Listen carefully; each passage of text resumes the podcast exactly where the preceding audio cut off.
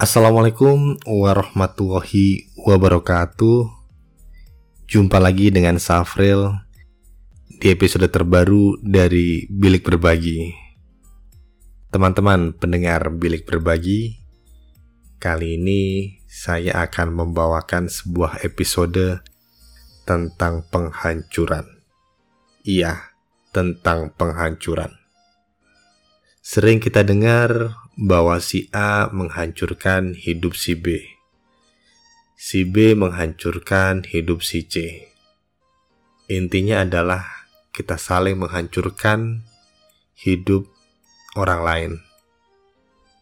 Tapi ada satu yang kita tidak sadari bahwa sebenarnya kita juga sedang melakukan penghancuran pada diri kita sendiri atau bahasa kerennya adalah self-destructive, penghancuran diri sendiri. Mungkin banyak yang gak sepakat dengan istilah self-destructive.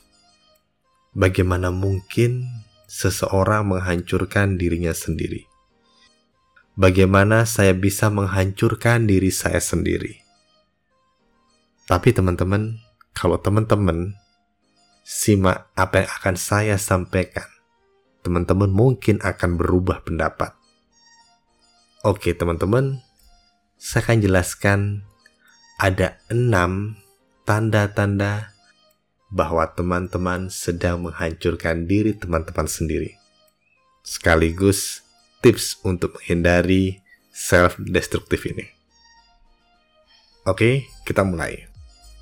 Yang pertama, teman-teman punya ambisi yang sangat luar biasa. Istilah kerennya ambisius. Banyak yang gak sepakat bahwa ambisius adalah kata negatif.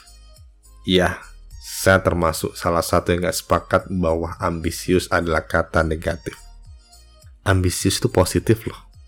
Karena orang ini tahu apa yang dia mau, orang ini tahu apa yang harus dilakukan untuk menuju apa yang dia mau.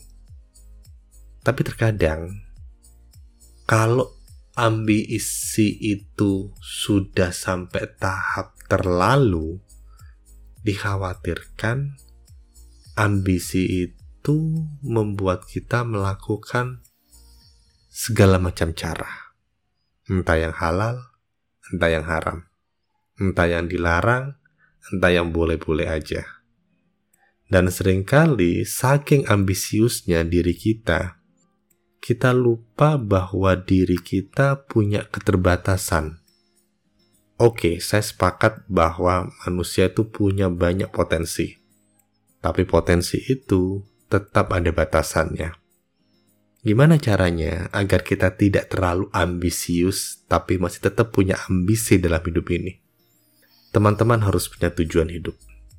Teman-teman harus tahu apa yang harus dilakukan untuk mencapai tujuan hidup itu. Teman-teman kenali potensi teman-teman. Tapi pahami juga keterbatasan teman-teman. Di mana keterbatasan itu teman-teman anggap sebagai ketidaksempurnaan yang diberikan Tuhan pada kita untuk kita lebih paham, lebih tahu diri bahwa kita manusia yang tidak sempurna. Manusia yang punya kekurangan sehingga kita tetap belajar, belajar lagi lebih baik. Yang kedua, teman-teman suka sekali menyalahkan diri teman-teman karena nggak bisa melakukan banyak hal.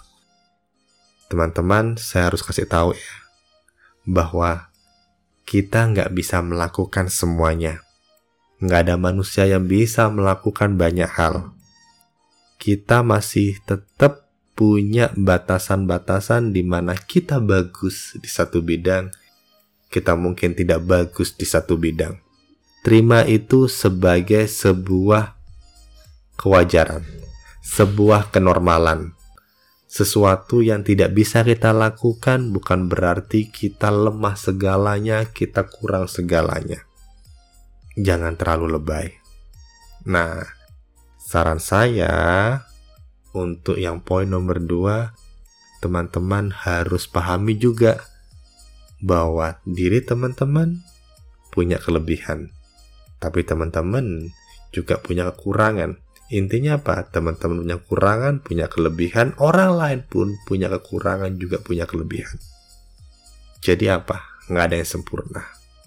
Jadi nikmati aja saat teman-teman tidak bisa melakukan semuanya. Yang ketiga, teman-teman suka sekali menilai kesehatan diri teman-teman.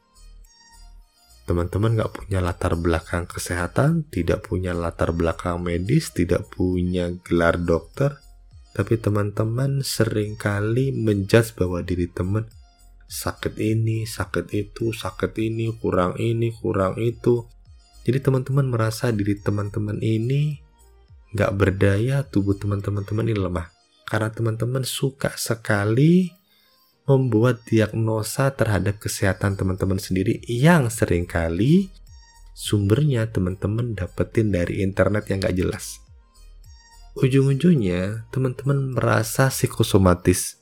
Teman-teman berpikir bahwa kayaknya aku gak sehat nih, kayaknya ada masalah deh sebentar lagi dengan kehidupanku, kayaknya hidupku gak terlalu lama lagi deh. Gak asik kan? Oke? Okay? Nah, Saran saya adalah teman-teman cari sumber terpercaya. Kalau ada yang ngerasa nggak beres, tanya sama dokter. Tanya yang lebih paham tentang dunia kesehatan. Jangan bikin asumsi sendiri ya. Apalagi comot dari sumber-sumber yang nggak jelas di internet. Yang keempat, teman-teman suka sekali bahagia yang dipaksakan. Pura-pura tersenyum padahal diri teman-teman remuk redam. Teman-teman selalu pasang tampan ceria padahal teman-teman sedang ingin bersedih. Apakah boleh bersedih? Boleh banget. Yang nggak boleh adalah teman-teman memaksakan diri teman-teman untuk bahagia terus padahal teman-teman sedang bersedih.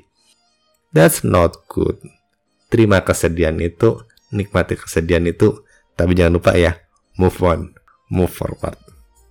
Yang kelima, teman-teman menolak untuk menawarkan atau memberikan pertolongan pada orang lain. Karena teman-teman khawatir ditolak, karena teman-teman khawatir niat baik teman-teman ternyata tidak dapat sambutan baik. Teman-teman wajar loh nggak dapat sambutan baik. Karena apa? Kan bisa jadi orang itu sedang tidak butuh pertolongan dari kita saat itu bisa jadi ternyata pertolongan kita membawa efek buruk pada dirinya. Jadi wajar dia nolak. Tapi bukan berarti kita nolak selamanya untuk ngasih pertolongan ke orang lain. Nggak asik, karena apa? Tolongan kita itu jujur loh, membawa kebahagiaan loh buat diri kita. Orang lain tersenyum karena kita, kita pun akhirnya tersenyum karena ngeliat orang lain tersenyum dan bahagia karena pertolongan kita. Yang keenam teman-teman, kita suka berkorban atas nama kebahagiaan orang lain. Kita tidak ingin orang lain tersakiti, kita tidak ingin ada masalah dengan orang lain. Ujung-ujungnya kita mengorbankan diri kita untuk disalahkan, untuk menerima tanggung jawab yang sebenarnya bukan tanggung jawab kita, menanggung resiko, dan hal-hal buruk lainnya. Karena kita ingin melindungi seseorang atau sesuatu atau sebuah organisasi. Itu nggak fair. Jadi teman-teman selalu pahami bahwa kita harusnya bertanggung jawab atas apa yang seharusnya kita bertanggung jawab. Bukan sesuatu yang bukan menjadi tanggung jawab kita, pada akhirnya kita bertanggung jawab untuk itu. Nggak fair buat diri kita. Oke teman-teman, selamat untuk mengembangkan diri jangan sampai menghancurkan diri teman-teman sendiri. Itu aja sih dari saya. Sampai jumpa di episode berikutnya dari Bilik Berbagi.